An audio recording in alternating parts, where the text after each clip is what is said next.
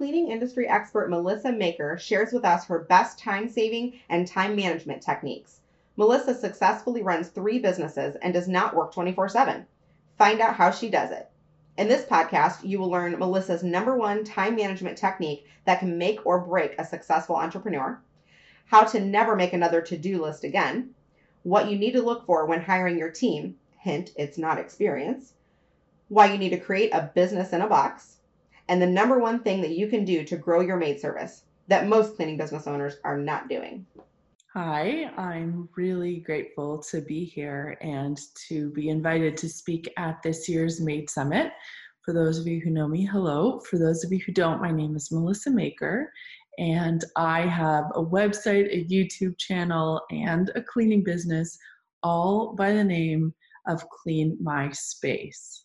Uh, the way that I got started in the cleaning business is kind of crazy and perhaps unlike most of you, but it's still a great story. I'm going to tell it to you very quickly, and then I'm going to get into today's topic, which is all about being really efficient with your time and some of my very best time saving and time management techniques to get a lot done in a little bit of time so that you can actually go out and do the things that you love aside from just working.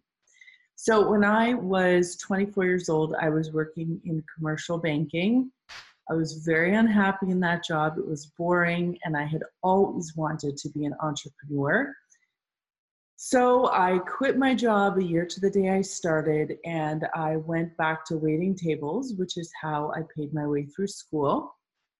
While I was doing that, I decided just to keep my eyes and ears open for different potential business opportunities. And what kept coming up was this need for a professional cleaning service. And I thought, that sounds great, but I hate cleaning. I mean, I hate cleaning. I hate the thought of it. I hate the act of it. I hate having to spend my time doing it. I just couldn't stand it. But I couldn't say no to this really good business opportunity because I knew how many other people hated cleaning as well. So let that be a compliment to all of you. This is a great business to be in. Everyone needs cleaning. So I put a business plan together and I spoke to my uncle, who was my business mentor. And he said to me, Your business plan looks great. Who's going to do the work? And I said, Well, I will hire people who are experienced in cleaning. And he said to me, No, no, no. If if you're going to start a cleaning business, you have to be the one to do the cleaning yourself. You have to know every job in your business from the ground up. And it was at that point where I realized either I was going to roll up my sleeves and clean, or I had to come up with a plan B. So I did the former, I learned how to clean, and to this day, we still have our boutique cleaning service running in Toronto, which is my hometown. It's called Clean My Space. We've been around for over 13 years. I'm very proud of that business. In 2011, after Clean My Space services had been up and running for about five years at that point, or five or six years, yeah, it was six years at that point, my husband said to me, Hey, why don't we start making YouTube videos as a way to promote our cleaning service? Now, remember, 2011 YouTube was a totally different platform than it is now. It was really new. People didn't know about YouTube as much. So we said, okay, we'll put these videos together and we'll see what happens. And they were terrible. You can still see them, they're up on our channel. But they started to take off. They got traction, people really enjoyed them. So we just put out more and more content. And now we have, I think, close to 1.2 million subscribers, over 170 million video views. Our YouTube channel does really well I was just speaking at their headquarters in San Francisco. So our YouTube channel is doing great. We had a book come out in 2017, also called Clean My Space. And then I want to say it was 2015 or 2016. I'm always getting the years mixed up because I have a lot to keep track of. We started our line of premium microfiber cleaning cloths because people on our YouTube channel kept asking, hey, where can I get these great cloths that you keep talking about? Which all of you know about because being cleaning professionals, you know that you can get great microfiber cloths at a janitorial supply company, but consumers just can't get their hands on that product. So we launched a consumer line of microfiber cloths. That's done very well as well. So I have these three businesses, these things that I'm juggling. You know, I, I make my YouTube videos, I do spokesperson work, I've come up with an e course. So I'm very busy and focused on that. I have my service business, which I'm running day to day, uh, although I have stepped back from that quite a bit. And then, of course, I have the microfiber cloths business. So, what I'd like to do today is show you how I manage all of that stuff with some really good time management techniques. You'll have to just excuse me as I switch screens because I have some notes here on my computer. Okay, so the first thing is what I call time blocking. And if you're not familiar with the concept of time blocking, I want you to know it. I want you to love it because this is what can make or break a successful entrepreneur.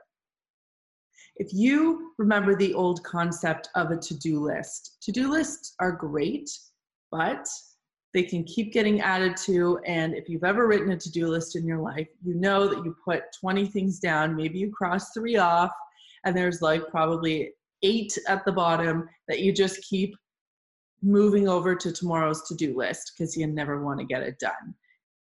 Time blocking is essentially kissing the frog or doing the worst thing. It, it, it's basically the concept where you schedule into your calendar directly a time slot for doing what you need to do. So, at the beginning of the week, if you have a to do list, if you have projects coming up, if you have deadlines, things that you calling the bank, picking up postage, whatever the little things are that you have to do. You take your massive to do list and then you take that a step further by blocking it into your calendar and making time for it. Now, this could be something as small as making a phone call, to handling some online banking, to writing a blog post, to creating new hiring policies, to switching over to new software, whatever it is, however big or small, the task should be blocked. Sorry if my voice cracks. The task should be blocked into your calendar so that you know to get it done. This practice, when I before I started time blocking, I was just these perpetual. I, I was one of these people who had the perpetual to-do list that never got done, and I would have things on that list for weeks or months because I never actually scheduled them in. But I'm sure you've heard the saying before: "What gets scheduled gets done. And that is what time blocking is all about. So if it's not something that you're used to, take your to do list today. This is your action step. Take your to do list today and schedule every item on your to do list into your calendar. Now, if you have to move something around because a, a, last minute appointment came through or whatever, that's fine. As long as you take that appointment and you block it in somewhere else on your calendar, you're doing okay. And the best thing is, instead of crossing something off the list, once something is blocked in, your schedule just moves right along. You never have to worry about did I do it? Did I not? Should I cross it off? Should I not? You'll know if it was done. And then you don't have to worry about it anymore. This podcast is brought to you by ZenMaid. Now, if you need help with your automation or if you're frustrated with the amount of time that scheduling is taking you currently, you need to visit zenmaid.com. We started over six years ago building simple software for cleaning businesses just like yours. If you take a look at the site, you can see all of the things that we're working on, all of the feedback that we get from our audience, from this podcast, from the Facebook group, from all the other places. So if you're interested, again, zenmaid.com and take a look at what we've been working on. The next point that I have is, uh, excuse me, is hiring well.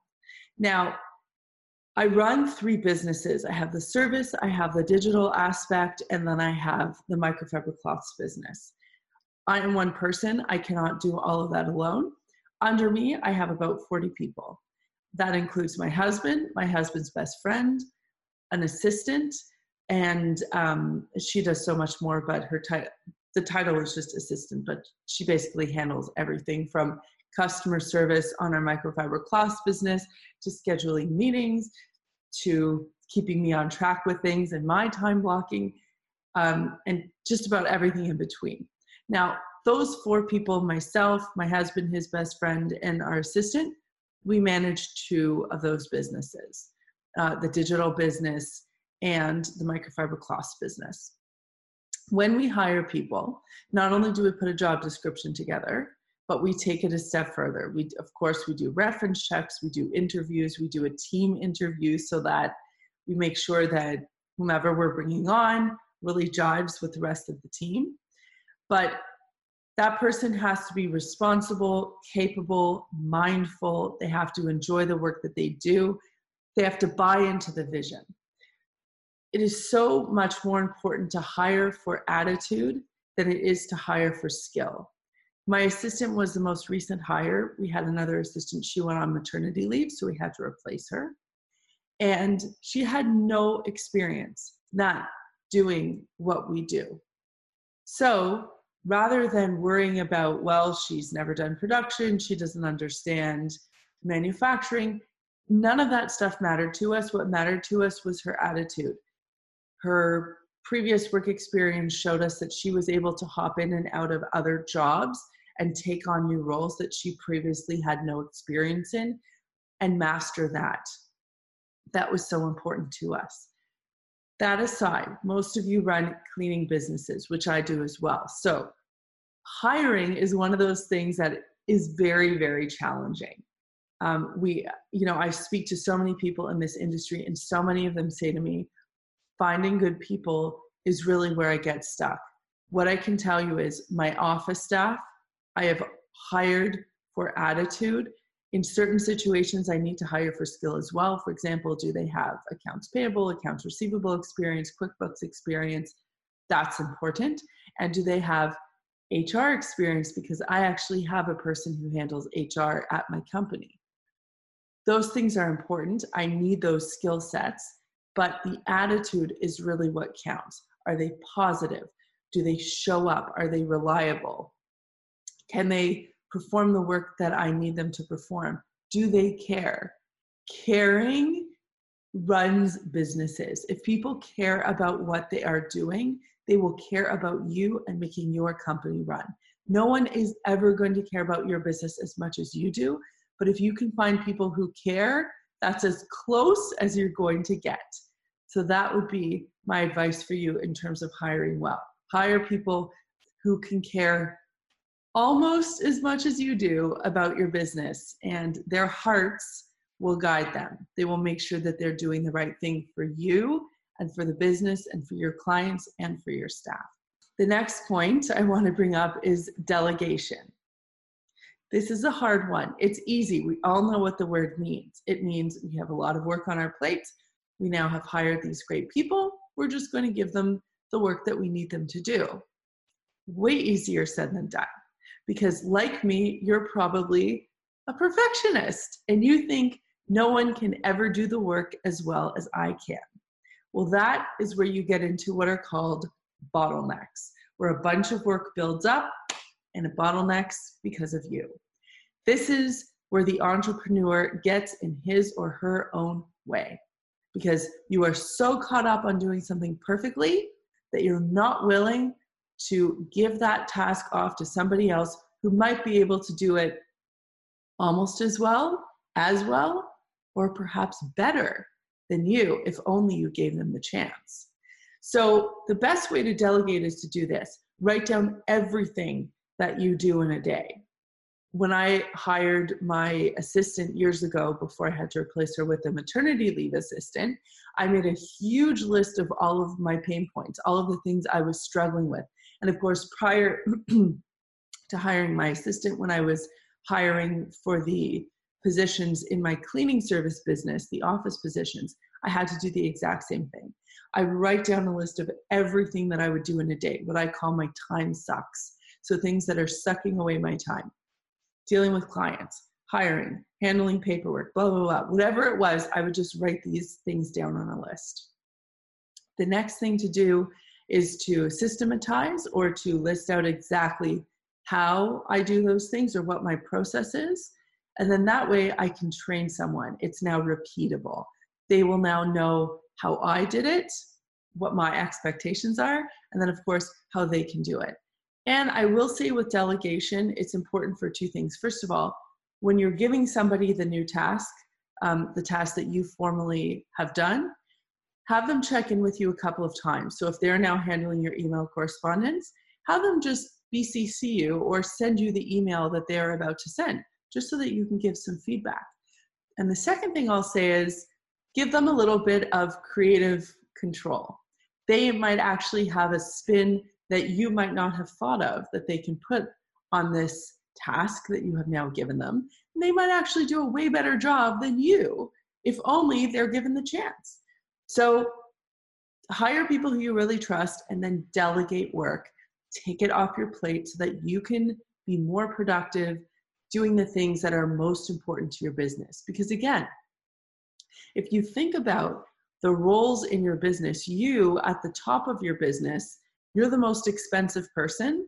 There are a lot of things that you do that you can delegate to somebody who is less costly than you to the business. You should be focusing on the most expensive, the most visionary, and the most productive things in your company. Everything else should be handled by other people. This podcast is brought to you by ZenMaid. If you need help with just about anything in your maid service, make sure to join the ZenMaid Mastermind on Facebook. We have a community that has over 4,000 maid service owners just like you who are struggling with things daily, who are sharing their wins daily, and uh, asking for help. So if there's absolutely anything that we can help you with, just go to the ZenMaid Mastermind on Facebook, request to join, just answer the three question survey, and you'll be in within a couple of hours. You can make some friends in your area, all that stuff. Setting standards is the next point I want to cover. When we bring people on, when we're hiring and expanding our businesses, sometimes it can be so hard to convey to those people what it is that we want done. You, in your head, you're this perfectionist. You have this way of doing things that's amazing. The problem is it's not repeatable. And if it's not repeatable, you're bottlenecked. If you're bottlenecked, you can't grow. Your business is only going to be as big as you. And believe me, you probably don't want that. You probably want a business that can supersede you, that can grow beyond you, so that you can sit at home some days. You know, it's a beautiful day in the summer. If I want to sit by my pool and hang out, maybe I can. If only I had set standards and hired the right people and delegated. So, setting standards basically means systematizing, documenting, and creating a workflow. And I mean, essentially, you're creating what your business wants to look like in a box. So, if you could imagine your business in a little box or a digital packet, what would it look like? Once you've created that, you've created your standards, your policies and procedures, your templates, all of that stuff. Once that's done, you can bring anybody in to run your business for you. I don't want to belabor this point any further. I will tell you, last winter in February, I launched um, a course about how to build a cleaning business from the ground up. I called it the Decision Maker. It's available uh, you can learn more about it at thedecisionmaker.com. I'm not going to talk much more about it, but I talk all about this in that course because I believe in it so strongly. And without systematizing and standardizing a business, I would have never been able to step away from it and do the other things that I've done.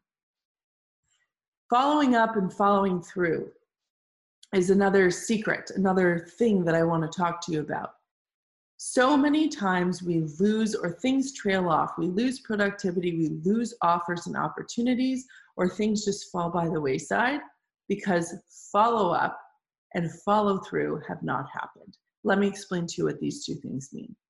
Follow up. I once heard that you can claim the majority of your business simply by following up because so many other people just don't do it. They don't have time for it.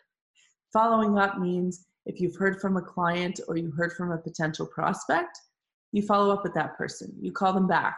You schedule in an automated email, whatever it is. You find a way to touch base with somebody after you've had a conversation with them. Did you like what you hear? What, what you heard? Did you have any further questions? Did you want to book something?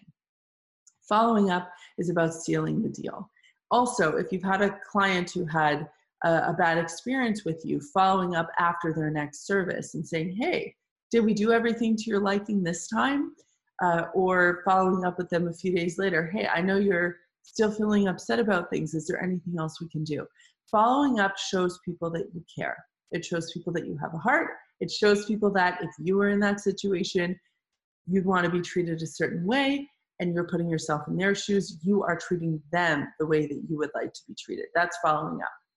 Following through means that you, you do what you say you're going to do. So the way I do this in software is if we say to a client, okay, we'll make sure that next time we focus on baseboards, we put a note in the software, next time, make sure that you focus on baseboards. That's following through. And then the follow up after that would be touching base with a client and saying, hey, we, we noted to, to take extra uh, special care of your baseboards this time. How did it look? That's following up and following through. So many business owners, it is so simple. They don't do it. The way it saves you time is because you don't have to backpedal and do a million things later. You're not losing business. It's just a simple thing that you can schedule into your software, remind yourself to do it, and it makes clients happy and it saves you time as well. The other thing I want to mention finally is to schedule things, whether it's scheduling a staff conference six months in advance, scheduling your holiday party, a summer barbecue, time to review your, uh, your policies annually, whatever it is, however macro or micro it is, what gets scheduled gets done the way to run your business successfully, the way to remember to do everything, the way to stay current, the way to make sure that you're up to date on all legal changes, policies, procedures, any health and safety standards, renewing your insurance, anything that has to happen in your business, have your calendar that links up with your phone and your computer and anything else that you might have going, any other apps that you use and schedule everything. Your brain, as your business grows, will not have the capacity to remember to do all of this stuff. So if you can schedule everything in from the minute tasks that we talked about at the beginning with time blocking to the major tasks like policy review, all of that stuff is pertinent to running your business. And if you can schedule it in, you will get it done. Anyway, those are some great time saving and time mastery techniques to help you grow your business. I hope that you found it helpful. Below, I have linked for you a special coupon code to my Makers Clean microfiber cloths if you're interested. You can also find me on Instagram and YouTube at Clean My Space. You can find me on Instagram as well at Melissa Maker. If you want to visit my cleaning business, my cleaning service company website, you can do that at cleanmyspace.ca and our website and blog is at cleanmyspace.com. Wishing you all a wonderful rest of this summit and a wonderful and successful summer. Take good care, and I hope that you enjoyed this session. Bye. Thanks for listening to the Zen Maid podcast, and we hope you learned a thing or two that you can implement in your business today. If you're looking for the number one scheduling software for maid services, make sure to go to zenmaid.com and check out our 14 day free trial. If you want to hear more of these talks, you can catch them all at maidsummit.com. Have a great day.